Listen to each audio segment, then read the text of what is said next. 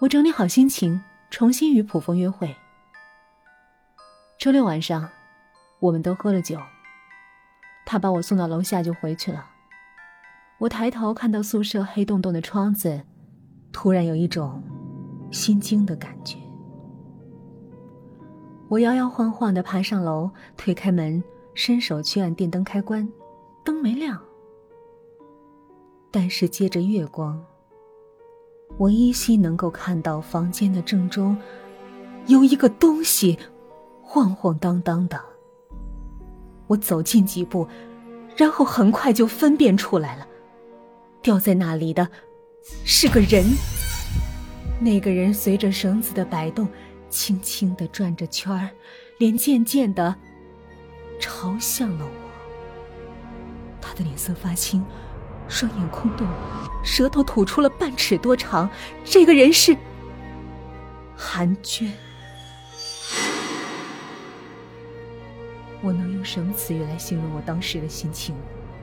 我实在受不了了，我跑开了。我一边跑还一边疑心后面的那个吊死鬼在追我。当晚我在普风家里哭了一夜，他几次问我怎么回事，我都不敢说出来。不仅仅是怕鬼，而是觉得这事儿与我有干系。没有不透风的墙。第二天，崔芳芳打电话来了。她是个非常细心的女孩，虽然平时总装老好人，但我有点怕她。她似乎能感觉到别人的秘密。果然她问：韩娟和欧阳丽丽的事儿，你知道怎么回事吗？不知道，我生硬地说。但崔芳芳显然不相信。我知道这敷衍不了她，现在当务之急是找到我当初写的那两张尸检报告，上面有我的字迹啊，崔芳芳一定认得出。于是我壮着胆子回到宿舍。连续死了两个人之后，宿舍感觉那么冷，但我还是咬紧了牙关，拼命地翻着。我几乎把死者的东西都翻了，却根本找不到那神秘的尸检报告。会不会已经被崔芳芳拿走了？想到这里，我急忙去翻崔芳芳的床。但是接下来我看到的东西让我的心再次揪了起来。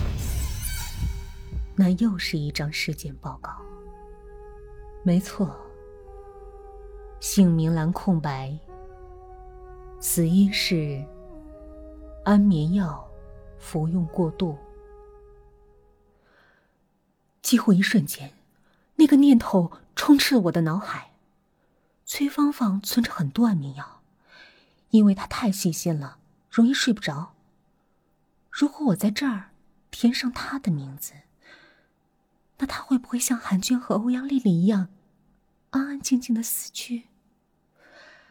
从法律意义上说，我并不算凶手，但是能够借此除掉崔芳芳这个大患。刚刚写完崔芳芳的名字，手机就响了起来。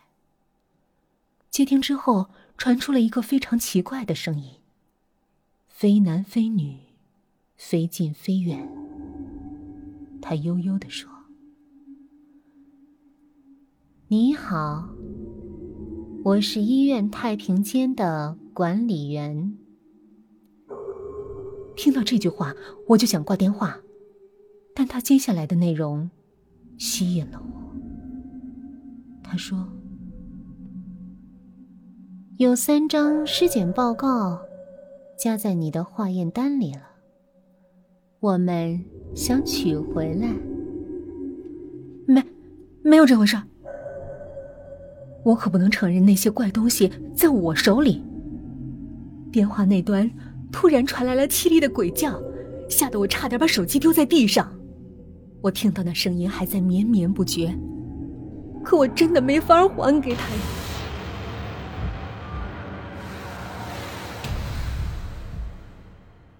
当天晚上，我回来的很晚，因为我心里害怕。推开门，好像宿舍亮着灯，让我感觉到一丝温馨。而崔芳芳也乖乖地躺在床上，像往常一样。等等，她乖乖地躺在床上？崔芳芳一向不会睡得那么沉的，我想起了最后一张尸检报告上的内容：过量服用安眠药。顿时，我全身都涌出了鸡皮疙瘩。就在我犹豫着是不是要探探崔芳芳的鼻息时，崔芳芳猛地坐了起来，这让我长长的松了一口气。但崔芳芳并没有和我说话，脸上没有任何表情，她僵硬地从床上爬起来，拉开了自己的抽屉，取出一个白色的小药瓶，倒了一把药塞进嘴里，然后平静地躺下。不到两分钟，他又一次坐了起来，从抽屉里取出药塞进嘴里，之后躺下。过了一会儿，他再一次的坐起来取药，躺下，又一次坐起来。崔芳芳不断的重复着这个动作，而且动作僵硬，面无表情。我突然想起了那个著名的日本恐怖片《咒怨》。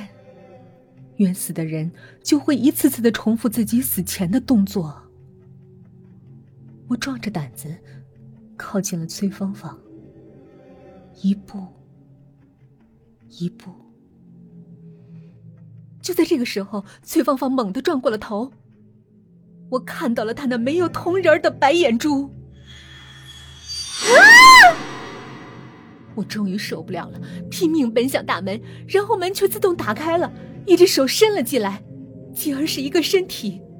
我抬头一看，连叫的勇气都没有了，我面前居然是上吊而死的韩娟，她的脖子上还套着那根绳结，半张脸呈现紫青的颜色。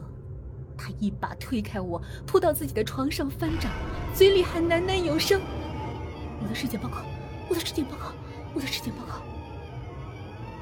没有人能理解我此时的心情，我全身颤抖，几乎是爬出了房间。宿舍的门猛地关上了，整个走廊陷入了一片黑暗和寂静之中。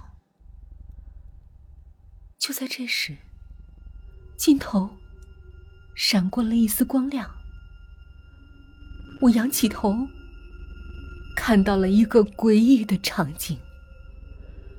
就在墙壁上，漆黑的墙壁上，居然飘出了一个袅袅挪挪的身影。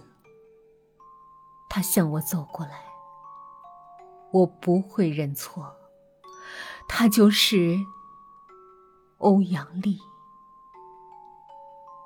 但是，不知道从哪儿飞驰而来的一辆汽车，楼道里不应该有汽车呀，但那辆车确实出现了，它猛地从欧阳丽的身上碾了过去，我甚至听到了骨肉断裂的声音。我张大了嘴巴，什么声音也发不出来。半分钟之后，欧阳丽从车轮下爬出来，她的身体已经完全扭曲错位，她血淋淋的手伸向了我，向我求救。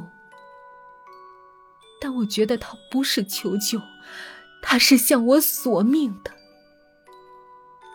因为他们三个人的死全都和我有关。我怎么办？我怎么办？我只能逃。我挣扎地爬起来，我向走廊尽头奔去，但是脚下一滑，我感觉到身体沉沉地坠了下去。一阵剧痛从腹部传来，我什么也不知道。